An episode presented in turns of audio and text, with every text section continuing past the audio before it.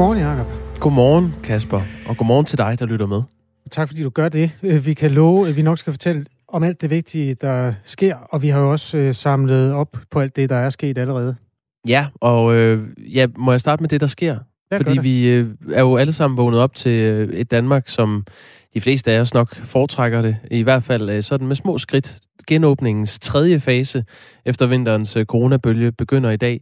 Det betyder jo for eksempel, at alle elever i grundskolerne kan vende tilbage på fuld tid. Ja, på de skoler, der er klar. Der er nogen, der har sagt, øh, giv os lige til mandag. Ja, som sædvanligt. Så er der øh, noget, vi ved, det er den omstridte 30-minutters regel. Den er nu øh, endegyldigt øh, lagt i graven. Vi har nu et land, hvor man helt spontant kan gå på restaurant, hvis man lige har husket helt spontant at tage en coronatest inden for 72 timer, eller har sørget for at få en ordentlig øh, infektion corona inden for 6 måneder, eller bare er blevet vaccineret. Men altså med disse forbehold, et mere spontant samfund. Ja, du kan også spontant tage til koncert, hvis du har, er blevet testet og har købt billet i øvrigt og er klar til at, øh, at sidde ned. Spillesteder, teatre, biografer og lignende åbner med krav om coronapas og op til 2.000 tilskuere i de her sektioner af 500 per styk.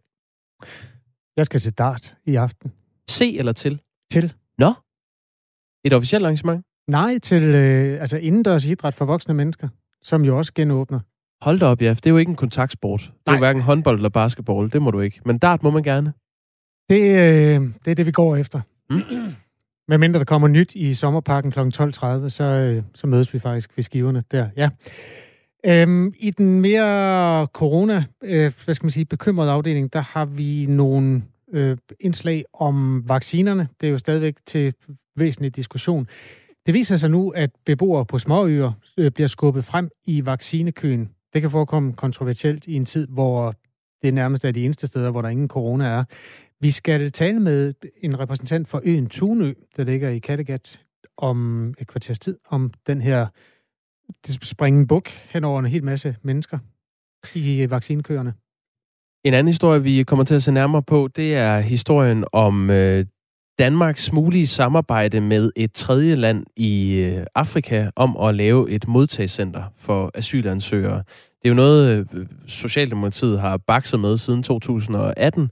Det er noget, man har haft planer om. Længe har man ikke kunne sige at fra regeringens side, at man havde et samarbejde, men det er der nu øh, bulletiner om, at man har. Og spørgsmålet er så, om der er grund til bekymring, når man vil eksportere asylbehandlingen ud af Danmark til et tredje land. Det skal Folketinget diskutere i dag, når et lovforslag, øh, som er stillet af udenrigs, øh, eller hvad hedder det, øh, udlændingeminister Mathias Tesfaye, om ændring af udlændingeloven skal førstebehandles. Og vi har Dansk Flygtningehjælp med klokken 7.19 på den historie.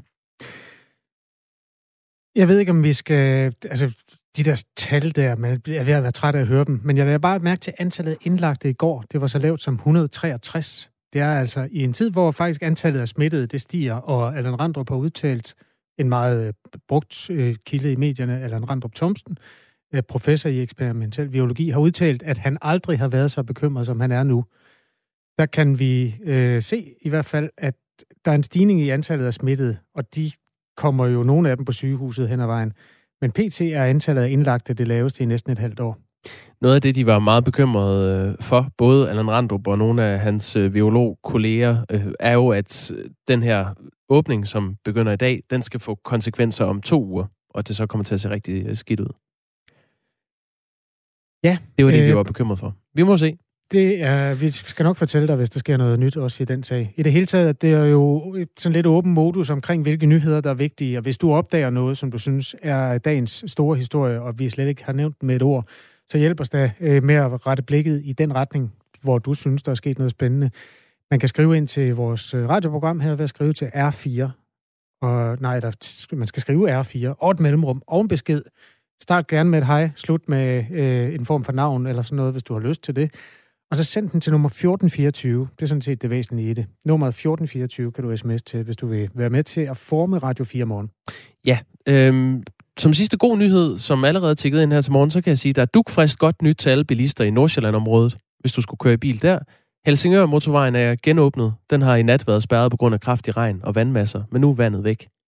De har haft sit at slås med. Øhm, trafikanterne på de kanter. Der var også en øh, lastbil, der lagde sig ned på Motorring 3 i går. Øhm, ja, men godt nyt. Der er nemlig godt nyt. Til alle. Ja. Velkommen til Radio 4.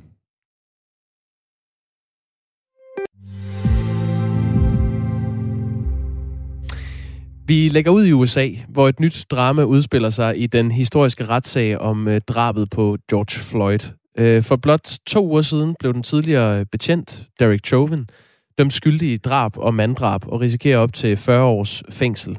Og nu har han så anmodet dommeren om at få en ny retssag. Hans advokat mener nemlig ikke, at hans klient har fået en fair rettergang.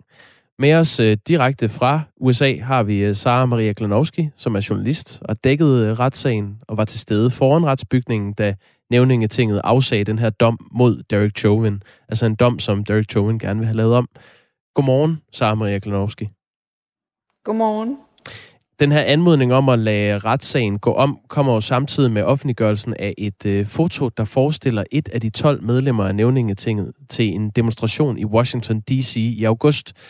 Personen er øh, iklædt en t-shirt, hvor der står Get your knee off our neck, øh, og bogstaverne BLM, altså Black Lives Matter, øh, som en henvisning til det her drab på, på Floyd. Og det er det billede, der nu rejser spørgsmål om, hvorvidt det pågældende medlem af nævningetinget rent faktisk har været upartisk.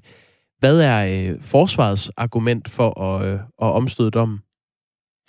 Jamen, det har jo været under, he, altså, det har jo under hele retssagen øh, været, eller har, har forsvaret forsøgt at argumentere for, at Chauvin ikke har fået en fair og retfærdig rettergang, og de har, deres hovedargument har været, at juryen ikke kunne være neutral, blandt andet fordi retssagen foregik i Minneapolis og ikke blev flyttet uden for Hennepin County, hvor Floyd blev dræbt, og fordi der har været så enormt stor medieopmærksomhed omkring den her sag. Øh, så forsvarets hovedargument er, at nævningetinget har følt sig presset til at dømme Chauvin skyldig for. Øh, hvis, ikke de, hvis ikke de dømte ham skyldig, så vil Minneapolis igen stå i flammer. Øh, og de har, forsvaret har blandt andet peget på, at Minneapolis udbetalte en nærmest historisk stor erstatning på 27 millioner dollars til Floyds familie lige før retssagen begyndte, hvilket jo signalerer, at politiet begik en kæmpe fejl og at den, øh, den demokrat fra Kalifornien, Maxime Waters, øh, der mødte op under retssagen i, i Minneapolis, sagde til demonstranterne, at de skulle være mere konfrontatoriske, hvis øh, Chauvin blev frikendt. Øh, men men øh, forsvaret har ikke kommenteret på det her billede endnu, og anmodningen om at og, hvad hedder det, omstøddommen nævnte faktisk ikke noget om det her billede, men alle forventer ligesom, at forsvaret vil bruge det her foto som endnu et argument for at omstøde øh, sagen, og som argumentation for, at Chauvin ikke har fået øh, en færre øh, rettergang ifølge forsvaret. Og Du øh, befinder dig jo i New York og bevæger dig rundt øh, på gaderne der. Øh, har du set eller mødt nogle reaktioner på det her billede af det her jurymedlem i en Black Lives Matter t-shirt? Nå, men altså, jeg tror, det, det, som er vigtigt at forstå, det er, at, at, at, altså, at drabet på øh, George Floyd, Black Lives Matter-bevægelsen, retssagen mod Derek Chauvin jo er noget, som virkelig deler vandene i USA, som er enormt polariseret. Jeg sidder i New York, som jo er, er meget demokratisk. Og historien om billedet af det her jurymedlem i en Black Lives Matter t-shirt er en meget, meget lille historie i liberale medier, men en kæmpe historie, eller noget større historie i hvert fald i det konservative USA. Øh, altså på Fox News har både Tucker Carlson og Sean Hannity, som er jo sådan to ultrakonservative værter, virkelig slået til den her historie. Øh, de omtaler konsekvent det her jurymedlem som en Black Lives Matter-aktivist, siger, at han har løjet, at hele retssystemet er korrupt, og at Chauvin ikke har fået en færre øh, rettergang. Mange konservative øh, kommentatorer håber jo, at det her vil føre til en omstødning af dommen. Øh, men altså Brandon Mitchell selv, som er det her jurymedlem, som er blevet fotograferet i den her Black Lives Matter t-shirt, øh, hans svar på billedet og på opmærksomheden omkring det har, har jo været, at, at øh, det var ikke en George Floyd-demonstration, han deltog i. Øh, han siger, at det var, og det er også rigtigt, altså, at det var en, en mindedag for Martin Luther King, uh, The March on Washington, altså en historisk dag, som handlede om borgerrettigheder mere generelt, men den handlede også uh, om, om øh, George Floyd om drabet på Floyd. Men man kan sige, et er, at, øh, at der er nogle øh, konservative kommentatorer, der siger, at det her jurymedlem har, øh, har løjet. Øh, nu har forsvaret så ikke øh, kommenteret på det endnu og så videre, men hvad er folkestemningen, sådan som den øh, du møder, når du øh, bevæger dig rundt i din hverdag? Jamen altså, hvad hedder det? Altså, jeg vil sige nu, Altså, hvis du, det, folkestemning er jo, skal man huske, det er sådan et, et, et spørgsmål, man altid bliver stillet om USA, men det, der er ikke en folkestemning. Det er, USA er så ekstremt poleret, eller polariseret, så det kommer simpelthen fuldstændig an på, hvem du spørger. Øhm, hvad hedder det? Og, og man kan, men det, jeg synes, det, der er vigtigt at forstå, er, at, øh, hvad hedder det, der ikke, at, at de fleste sådan, øh, hvad hedder det, juridiske eksperter og sådan noget ikke ligesom på nuværende tidspunkt siger, at der er noget, der, der er noget belæg for at sige, at, at han har lovet. Tror du, det er realistisk, at øh, forsvaret kommer til at vinde den her appel, og sagen simpelthen skal gå om? Det, altså lige nu kan man sige, der raser lidt sådan en juridisk debat om, øh, om det. Ikke? Altså straffe, strafferetseksperter er uenige, men altså, nogen mener, at det her billede af et jurymedlem til demonstration i Black Lives Matter t-shirt vil fremme forsvarets chancer for at omstøde dommen, men langt de fleste, der har udtalt sig, juridiske eksperter, vurderer, at det er usandsynligt, at det her vil ændre noget. Øh, Dommeren er sikkert ikke begejstret over det, men, øh, men det er nok ikke noget, der kommer til at rykke ved selve dommen og smide hele retssagen på gulvet. Øh, bare for at omstøde et nævningtingskendelse er meget, meget høj. Der skal virkelig noget massivt til at omstøde en kendelse.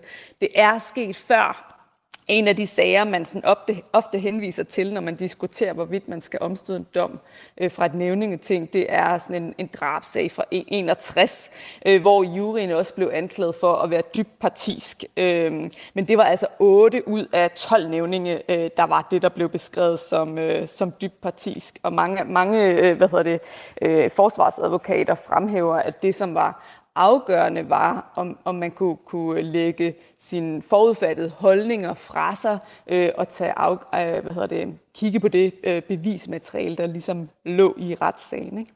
Hvad, hvad kan det komme til at betyde for, hvis, hvis vi nu antager, at øh, retssagen ikke kommer til at, at gå om, og øh, Derek Chauvin sådan inden for de kommende uger får sin øh, straf?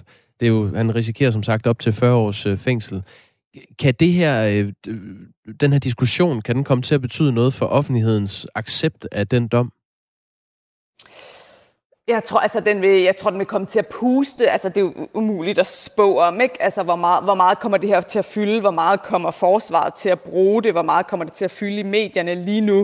Øh, er det ikke den kæmpe store øh, historie i, i, i mange, mange medier i hvert fald? Øh, men, men det er klart, at for dem, som i forvejen synes, at, at Chauvin ikke fik en færre øh, retssag, de vil, de vil, det vil ligesom være benzin på, på deres bål. Ikke? Mm. Øhm, øh, så, så sådan puste til den der splittelse, der i forvejen er, altså hele Black Lives Matter-bevægelsen. Chauvin, øh, Chauvins øh, retssag mod Chauvin og drabet på George Floyd er jo noget af det, som virkelig øh, polariserer USA. Tak fordi du var med, Sara Maria Klanowski. Det var så let. Altså journalist og forfatter, bosat i New York, øhm, som også har fulgt den her retssag øh, tæt. Vi kommer til at vende tilbage til den retssag mod Derek Chauvin i øh, de kommende uger. Forløbig er strafudmålingen sat til at finde sted i juni, og han risikerer sig som sagt op til 40 års fængsel. Det er Radio 4 Morgen, som er med Jakob Grosen og Kasper Harbo, og så har vi en nyhedsvært øh, ansat, som øh, hedder Anne Philipsen, og hun kommer simpelthen og leverer nyhederne om 12 minutter på, det her, øh, på den her torsdag. Bo fra Østerbro skriver, husk, det er dag for prisoverrækkelse af Radio 4's Det Gyldne Kaffekrus. De nominerede er Katarina og Bo, skriver Bo. Lidt indforstået, men øh, faktisk helt rigtigt. Der var to mennesker, der gættede rigtigt i vores konkurrence om at gætte, hvornår 30-timers reglen vil blive udfaset af Danmark. Det er bare 30 minutter. Åh oh, ja, for himmelens skyld. Ja, det kunne, det kunne lige så godt have været 30 timer. Ja, det kunne det faktisk. Men øh, ja, i ramte nemlig plet. Det ville ske den, øh, den 6. maj, hvilket er i dag. De har vundet et krus. Vi har jo ikke sådan krus til præmiebrug, men jeg havde egentlig bare tænkt, at vi tog nogen ud i skabet. Tror du, chefen hun lytter ikke med nu alligevel? Jamen, det, jamen, de er jo bare så øh, forvasket, er det ikke det? Vi sidder selv og sutter i sådan nogle... Man kan knap nok se, der står Radio 4 på. Så var der dem, vi fik ved et års... Er der ikke flere af dem? Det, det skaffer vi. Der blev lavet sådan nogle med nogle citater på. Der var ham der, øh, ham der jeg siger ikke, han er en drukmås, men han drikker alkohol på alle de billeder, der er taget af ham. Ham der fra Jyllandsposten, som skrev en bloddrøbende øh, Lille Lund? Ja, Lille Lund. Han, øh, han, han lavede sådan nogle virkelig øh, perfide citater, efter at have hørt Radio 4 øh, starte op. Og de blev trykt på et krus. Kan jeg vide, om ikke vi kunne finde sådan et? Statsfinansieret lokalradio på speed. Åh, det var sådan, det var. Ja, ja. put it on a t-shirt. Jamen, øhm, hvis jeg, altså, jeg, om jeg så skal arbejde over i dag, så skal vi have skaffet de krus. Ja, det, det lover vi. Og vi skal have dem pakket ind i noget bobleplast. Har vi bobleplast, Jacob? Åh oh, nej, det er næste problem. havde det været Danmarks Radio, så havde man ringet til den afdeling, der hed bobleplast, og så havde den været løst der. Det er der stor sandhed i. Vi prøver at spørge Lise eller Henrik, om der skulle øh, ligge noget bobleplast et sted. Vi lover at løse øh, alle problemer. Dennis han påpeger, at øh, en af grundene til, at trafikproblemerne på motorvejen nord for København kan være løst, er formentlig, at man jo sætter folk ud og fejrer vandpytter på de kanter. Der var akvaplaningsproblemer på øh, Helsingør motorvejen, men det blev vel løst af vandpyttefejrende kontanthjælpsmodtagere. Godt arbejde, skriver Dennis, med reference til et indslag, vi havde forleden. Ja, det var øh, indslaget om nyttejobs, som øh, virkede øh, mere eller mindre grotesk alt efter, hvilken type job det var. Tak for indspark. Øh, 1424 er nummeret. R4 er øh, det, du starter med at skrive din sms.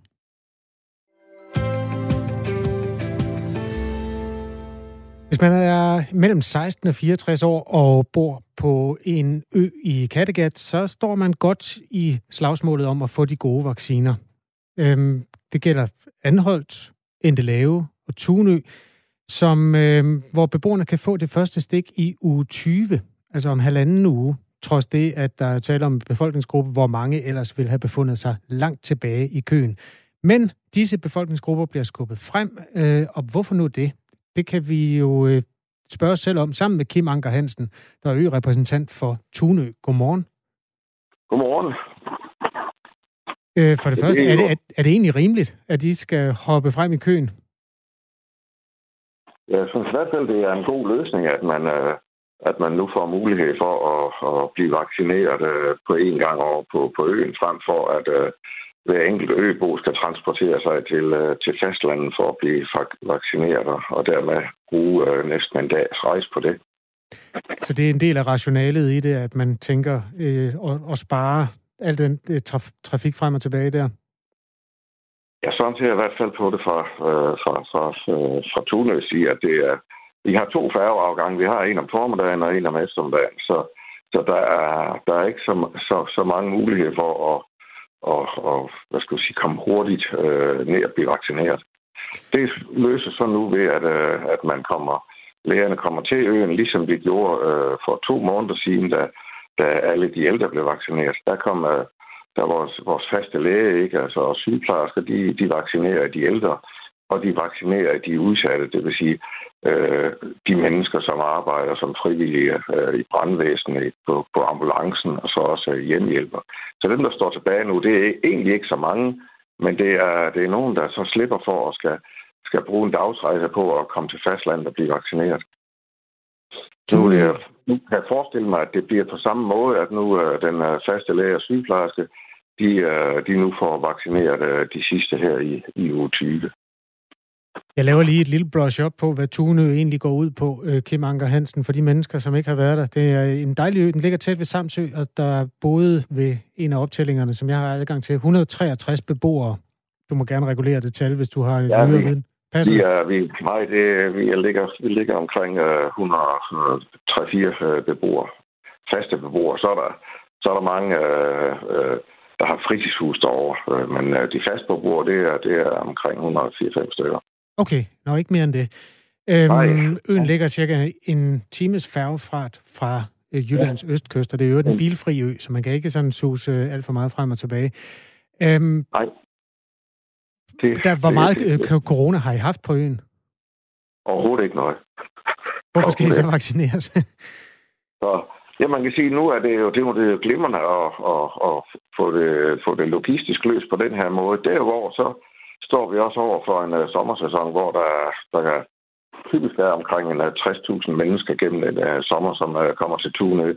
Der kommer mange lystsejlere, der sejler, sejler ind. Der er cirka 9.000 anløb om året, der lystsejler ind.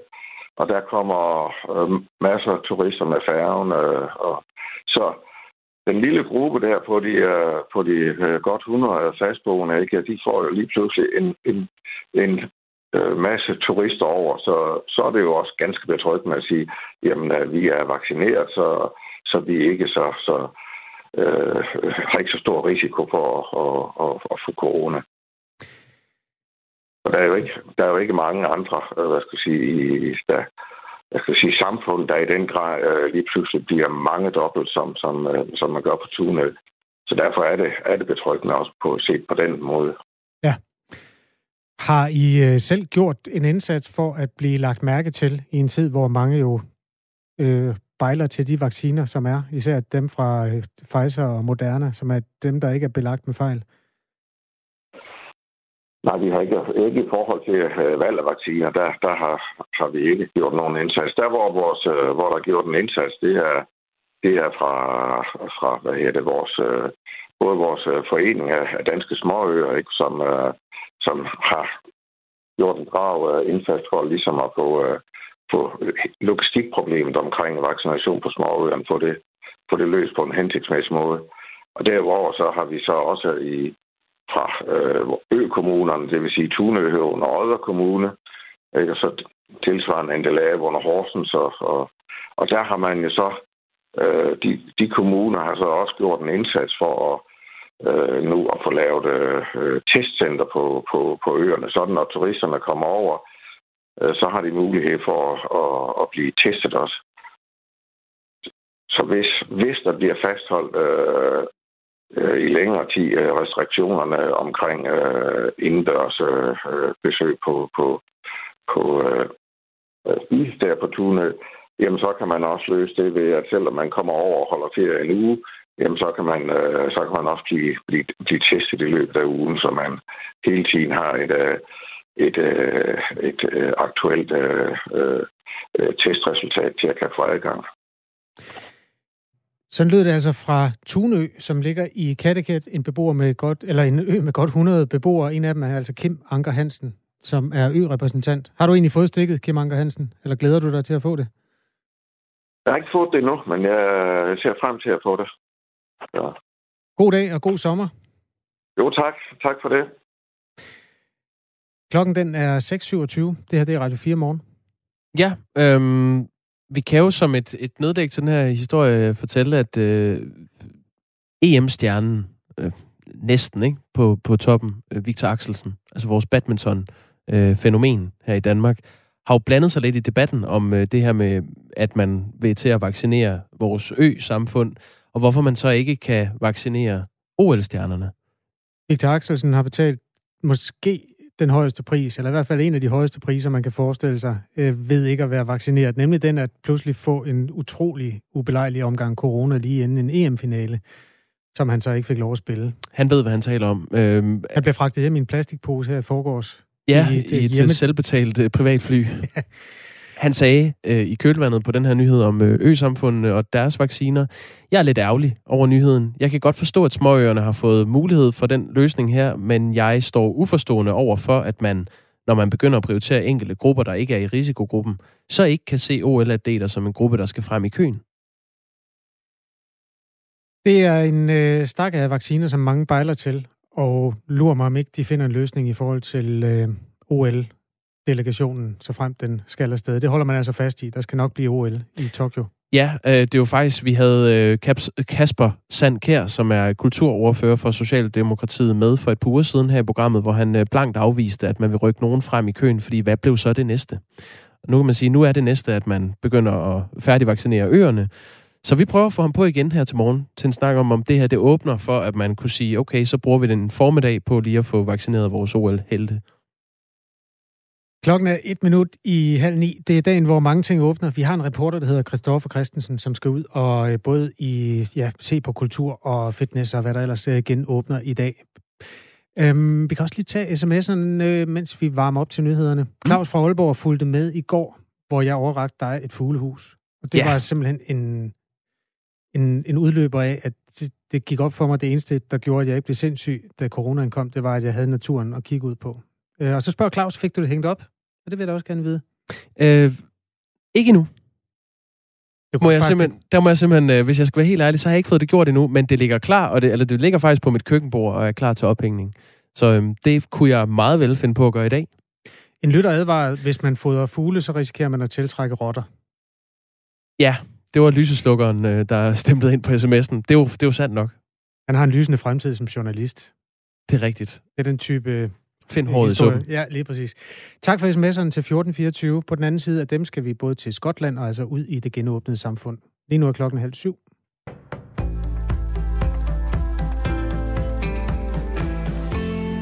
Senere i dag vil regeringen præsentere et udspil til en sommerhjælpepakke, og ifølge TV2's oplysninger vil den have en værdi på halvanden million kroner.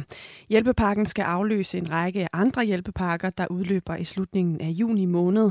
Vi kender ikke udspillet i detaljer endnu, men erhvervsminister Simon Kollerup siger til DR, at der i år vil være mere fokus på hovedstaden og andre store byer, end der var i sidste års aftale.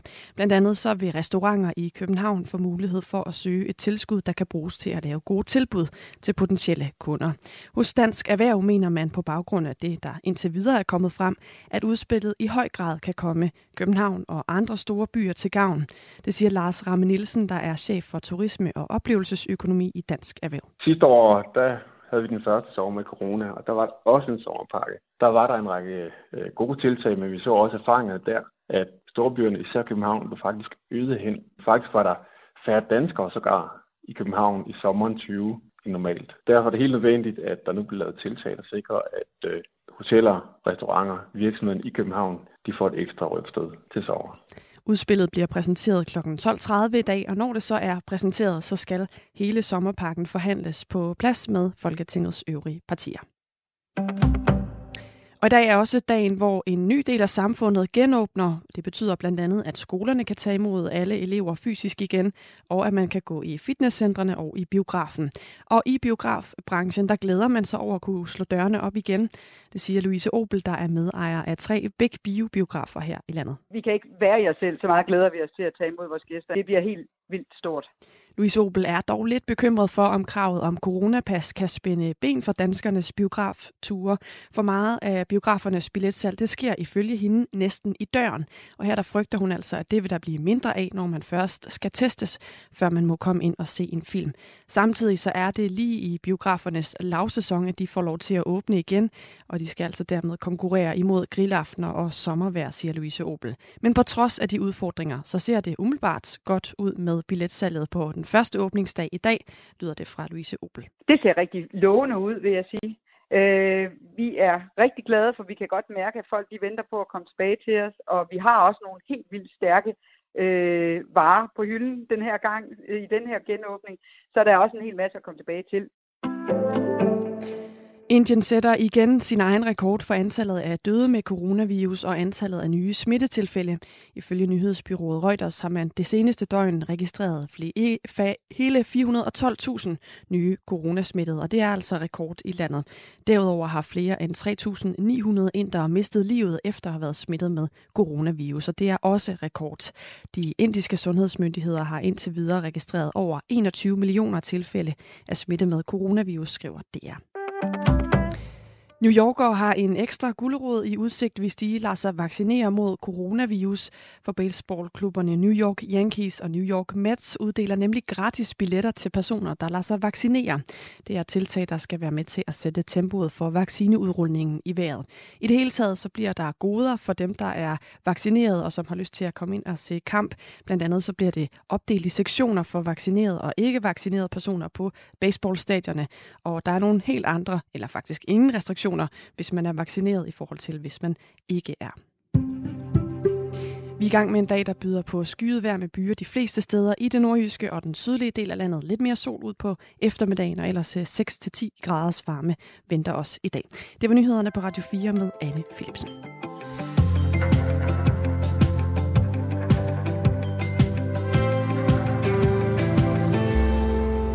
Halvanden million. Der kan man ikke få meget sommer for. Øhm, det er nok halvanden milliard.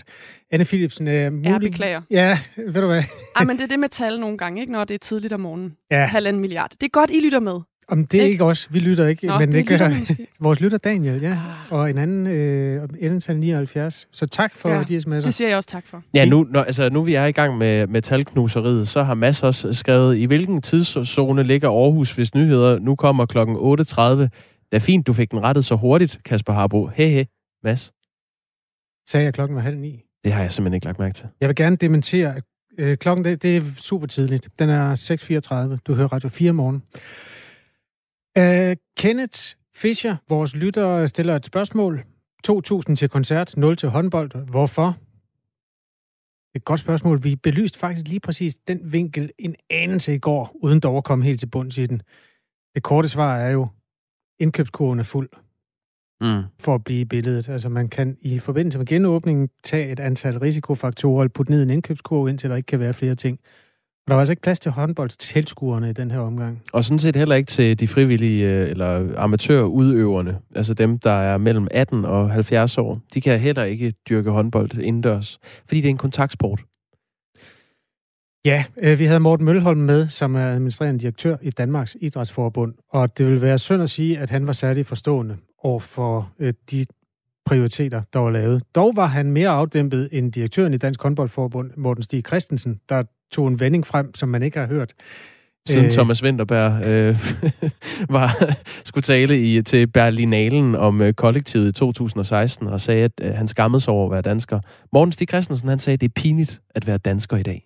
Og der er det jo et held, at han bor så suverænt tæt på Øresundsbroen. Så kan han flytte til Sverige, ligesom den kreative klasse plejer at gøre, når de skammer sig over, at, det er, ja, at de er danskere. I don't know. Det er en genåbning, der er genstand for mig en debat, og vi er glade for både inputs og spørgsmål. Lige det der med, hvorfor det ene og ikke det andet, den må du tage med politikerne, Kenneth Fischer. Det er dem, der har besluttet det.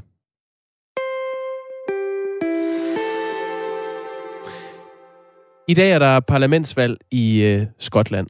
Det skydes øh, i hvert fald i gang i dag, og det er især spørgsmålet om Skotlands uafhængighed for Storbritannien, som fylder ved det her parlamentsvalg.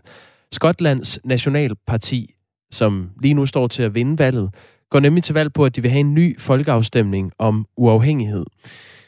Paul Fritz Kjær er professor i europæiske forhold ved Copenhagen Business School. Godmorgen. Godmorgen.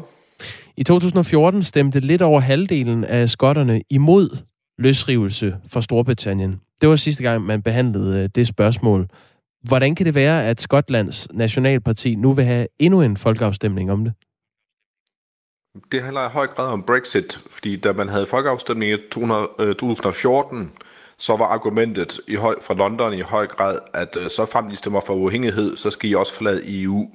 Øh, men så skete det jo det, at der i 2016, to år efter den folkeafstemning, var en ny folkeafstemning, nemlig om Brexit, og så forlod Storbritannien alligevel EU.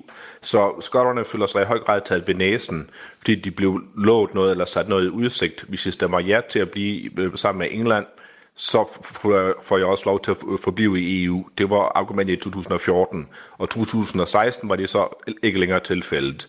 Så de føler sig taget ved næsen, og det er derfor, det kommer tilbage igen, øh, det her tema. Hvad er det, de håber på at få ud af en øh, løsrivelse? Altså, der er flere ting i det. For det første, så vil de gerne tilbage til EU. Et stort flertal i Skotland stemte for at forblive i EU, i modsætning til England, hvor der var et flertal for at forlade EU. Men det andet er også, at skotterne i høj grad føler, at øh, de får en for lille del af kagen, øh, og at øh, Skotlands de økonomiske udvikling ikke er så god, som den godt kunne være. Øh, de sammenligner sig med Norge, de sammenligner sig med Danmark, de sammenligner sig med Irland og siger, hvorfor er de her lande langt rigere end vi er, og vi kan være ligesom dem. Så de vil gerne, så at sige, få lov til at styre sig selv for at nå et form, eller lave et form for samfund, der minder mere om det, vi har i Danmark faktisk. Den øh, britiske regering under ledelse af Boris Johnson har gentagende gange afvist, at en folkeafstemning kunne øh, komme på tale. Og den konservative britiske regering mener, at afstemningen i 2014 var den mulighed, man får. Det var en mulighed, man får kun én gang i løbet af en generation, lød det på det tidspunkt. En øh, meningsmåling i avisen The Scotsman viser, at Skotlands nationalparti med øh, leder Nicola Sturgeon i, i front vil komme til at mangle seks pladser for at have et absolut flertal i parlamentet. Øh, Paul Fritz er det realistisk, at den her folkeafstemning kommer til at blive til virkelighed? Så ja og nej. Altså, de sidste meldinger er, at de, der er cirka 50-50 om øh, Nationalpartiet får et flertal eller ej. Men selv hvis de ikke får et flertal øh, alene, så har man også det grønne parti, som også går ind for uafhængighed, som får stemmer. Øh, så al, med al sandsynlighed, så vil der være et flertal i parlamentet for, at man skal have uafhængighed, men også at der skal være øh, en ny folkeafstemning af uafhængighed. Så kan man sige, hvad gør London og regeringen i London så, øh, i, i den situation? Og de kan selvfølgelig bare sige nej, ignorere det, de har veto-ret på det her. Men det er meget svært at argumentere for, at man ligesom skal tvinge skotterne til at forblive unionen. Argumentet har altid været, at det var en frivillig union mellem Skotland og England, og at, at det var ligesom bygget på øh, venskab og fælles forståelse, og ikke noget med tvang. Øh, og det er jo så, så hvis man gerne vil opretholde den det argument, så er det ligesom svært at blive ved med at, at veto det her. Så jeg tror, der kommer en folkeafstemning på et tidspunkt, men regeringen i London forsøger at forhale det så meget som muligt. Hvis man skal se på øh, meningsmålinger som øh, et øh, billede på, hvordan folkestemningen er, så kan vi da sige, at øh, ved Brexit-folkeafstemningen øh, sagde 62 procent af skotterne, at de ønskede at forblive i EU, og de gik øh, dermed imod flertallet på landsbasis. Men det er endnu uvist, om der vil være et flertal for uafhængighed ved en ny afstemning. Og i en meningsmåling for den her uge svarer 49 procent, at de vil stemme nej til en løsrivelse, mens 42 procent vil stemme ja. Hvis det nu skulle ske, øh, at et flertal ved en mulig folkeafstemning øh, stemmer for en løsrivelse, øh, hvad, hvad vil det så betyde for, for Skotland? Altså, det vil så betyde, at i princippet bliver et uafhængigt land, ligesom Danmark for eksempel. Øh, og det betyder så også, at man i høj grad vil kunne styre sine egne affærer på en anden måde, man gjorde hidtil. Problemet for skotterne er i høj grad, at de er mere venstreorienterede, de stemmer mere om sige, socialdemokratisk, mens øh, øh, i England stemmer man mere højreorienteret, mere konservativt, og man er ligesom ret uenig om, hvilken retning man skal gå i rent politisk. Så det vil man kunne korrigere. Problemet er, øh, at på den korte bane, så vil det også gøre økonomisk ondt øh, at blive selvstændig. Det er klart, det er nogle omkostninger ved at gå igennem sådan en proces. Så de første par år, så bliver det nok ikke særlig sjovt rent økonomisk set. På den anden side, så er Skotland et stort og rigt land på mange måder, så der er ingen grund til, hvorfor de på den mellemlange bane ikke skulle kunne blive et land som Danmark eller Norge eller Irland, som de gerne vil være. Så de økonomiske konsekvenser kan være ret hårde kortsigtet, men der er ingen potentielle grund til, at det ikke kan gå godt på den mellemlange eller lange bane. Og så til den øh, danske vinkel her til sidst, øh, Paul Fritzkær. Det er jo altid øh, interessant som dansker at høre om det her. Det er noget, der vil kunne mærkes i Danmark? Ja, altså hvis man er fisker i Hvide Sande, så vil det godt, sandsynligvis godt kunne mærkes. Øhm, sagen er jo den, at med Brexit, så har øh, de danske fiskere mistet, eller i hvert fald fået reduceret deres adgang til britisk farvand. Men når man taler britisk farvand, så taler man reelt om skotsk farvand, for 75 procent af det britiske territorialfarvand er faktisk skotsk farvand. Så hvis Skotland kommer tilbage i EU, eller får en tættere tilknytning til EU, øh, så vil det også sandsynligvis betyde bedre adgang for danske fiskere til skotsk farvand. Så det er den ene del af det. Den anden del er, at et lille land som Danmark har typisk meget gode forbindelser til andre små lande, der ligger omkring, som Sverige, Norge, Holland, Irland osv. Og her vil Skotland passe fint ind som en god og ligeværdig partner med Danmark på en lang række områder. Så det er et land, som vi sandsynligvis godt kunne forstå os godt med og have et tæt partnerskab med, som vil være en anden natur end det, vi har med London, hvor der ligesom er et, skal vi sige, et asymmetrisk forhold, hvor øh, England er storebror og Danmark er lillebror. Her vil der være tale om et mere lige partnerskab. Det er altså i dag, at øh, parlamentsvalget ved, øh, ja, i Skotland bliver skudt i gang, og det er det her spørgsmål om Skotlands uafhængighed for Storbritannien, der fylder i debatten. Paul Fritz Kjær, tak for lige at, at belyse, hvad det er, der er på spil. Selv tak.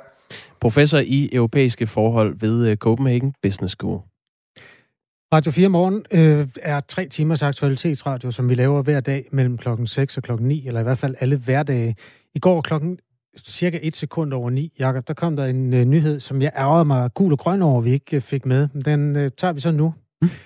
Og så må jeg beklage til dem, der har hørt den, men jeg synes, den er uh, helt forrygende. Det begynder i sportens verden, og så tager det en drejning. Kombinasjoner, det er en nydelig ball til uh, Karev, det er jo genialt av Karev, og se hvordan han leker inn 2-0, Jon Karev!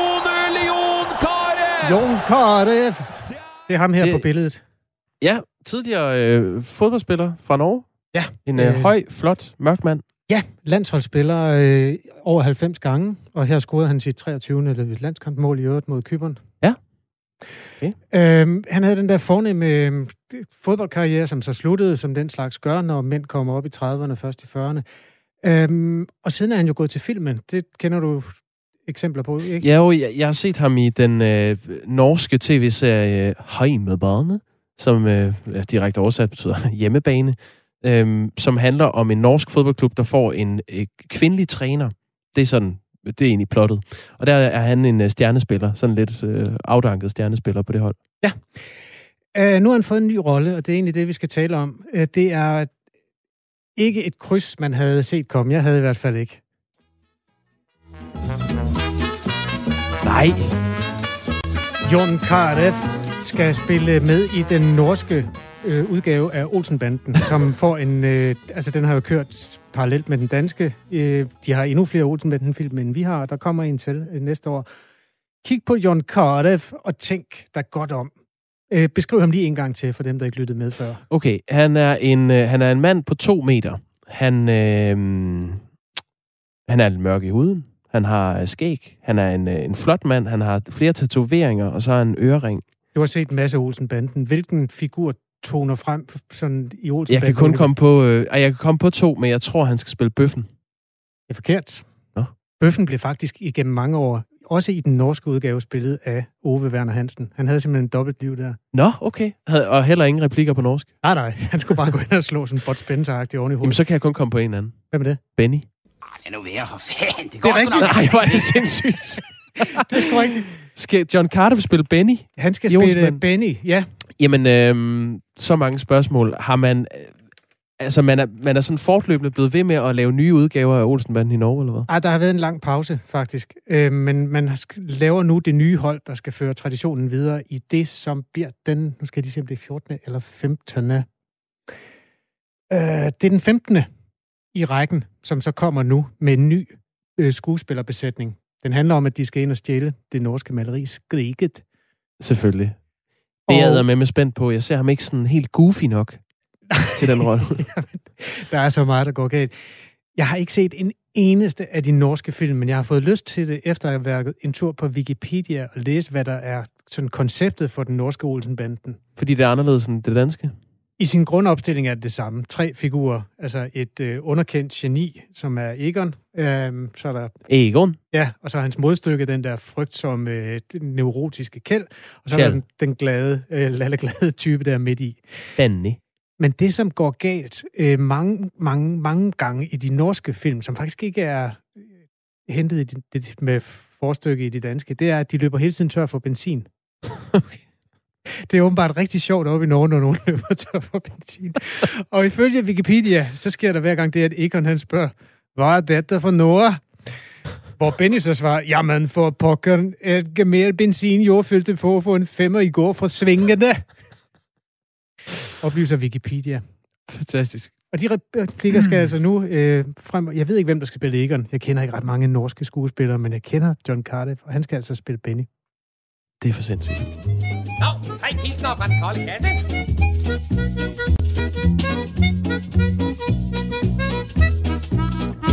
Klokken er 12 minutter i syv.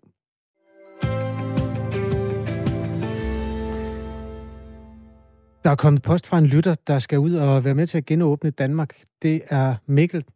Øh, vil du ikke lige tage hans sms? Øh, jo. Godmorgen, I kære værter. Jeg er i tvivl, om jeg kan tage i fitnesscenter i eftermiddag, blot ved at fremvise en negativ coronatest. Eller er det nødvendigt at fremvise coronapast fra sundhed.dk? Tak på forhånd, skriver Mikkel. Så skriver han faktisk ind lige bagefter, øh, PS, eller er det en og samme ting? Det jeg ved er, jeg har været på værtshus to gange. Den ene gang drak jeg cola, og den anden gang drak jeg øl. Reglerne er de samme. Jeg har brugt det sundhedsappen, hvor hvis du er blevet coronatestet, så figurerer der simpelthen et øh, faneblad, der hedder Coronapas. Og hvis man klikker på det, så øh, er der to muligheder, enten vaccination eller test. Og hvis du så klikker på den, der hedder COVID-19-test, så dukker der sådan et meget... Ja, samme typografi, som man kender fra sit kørekort faktisk. Øh, Med vandmærker hele pivetøjet? Ja. Ja, så det er, det er faktisk det samme. Du skal bare øh, testes negativ, Mikkel, så skal du ind og, øh, og hakke noget jern. Men jeg ved ikke, om reglerne er de samme i øh, motionscenteret, men det kan være, at Christoffer Christensen kan hjælpe os med det. Øh, Christoffer er vores reporter og skal være med til at genåbne øh, Danmark i bred forstand. Godmorgen, Christoffer. Godmorgen. Hvor er du lige nu? Jeg står i Vester Bronx Gym i København. Har du vist coronapas? Det har jeg. Jeg har jo simpelthen haft corona, så det var jo meget, meget nemt. Okay. Hvornår havde du den? Jamen, for tre uger siden. Okay, nå, det er meget up to date så. Så jeg været det lige ind. Ja, okay. Det er godt, du lige har dampet lidt af i tre uger, inden du går ind.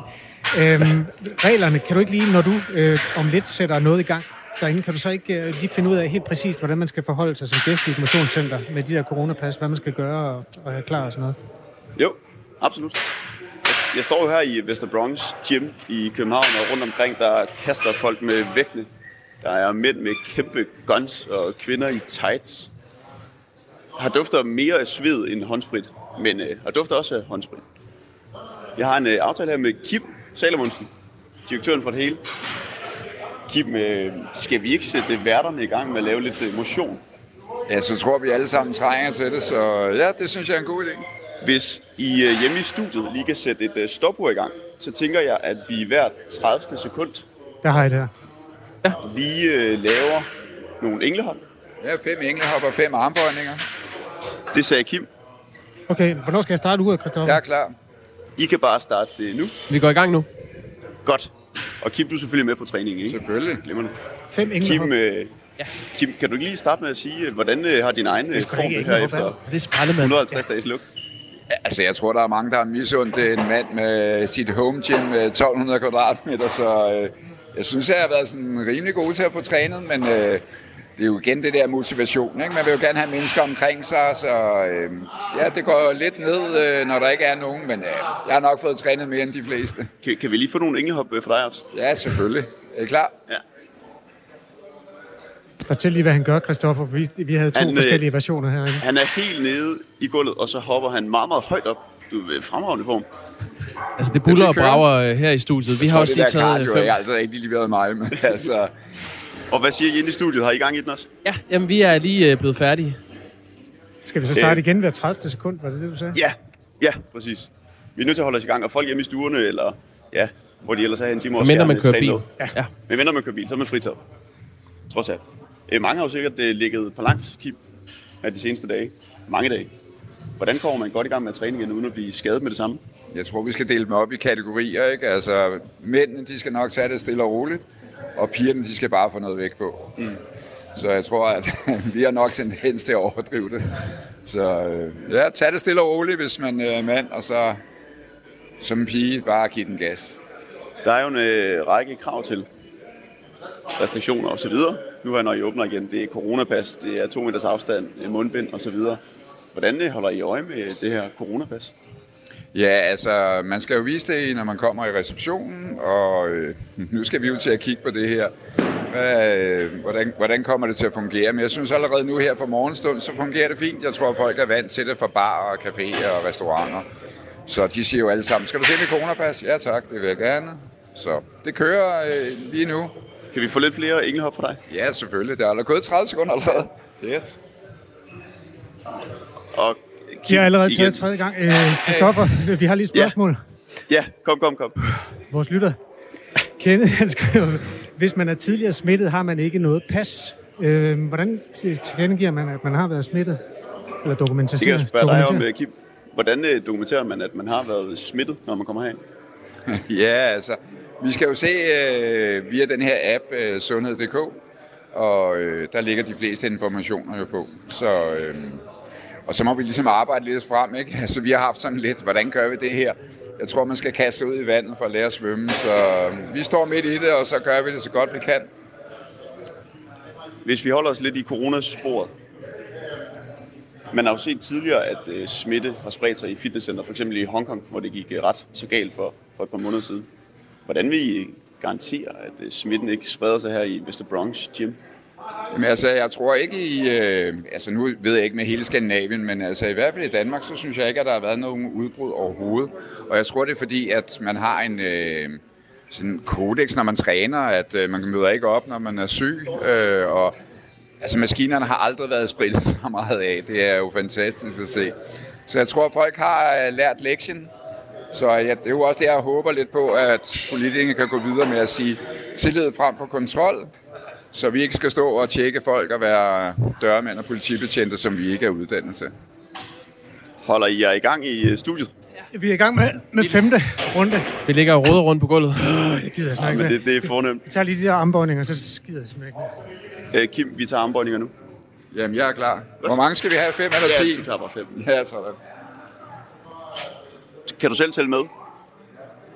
To, tre, fire, fem. Masser af overskud. Fedt. Du har også kæmpe store arme, altså. Nå.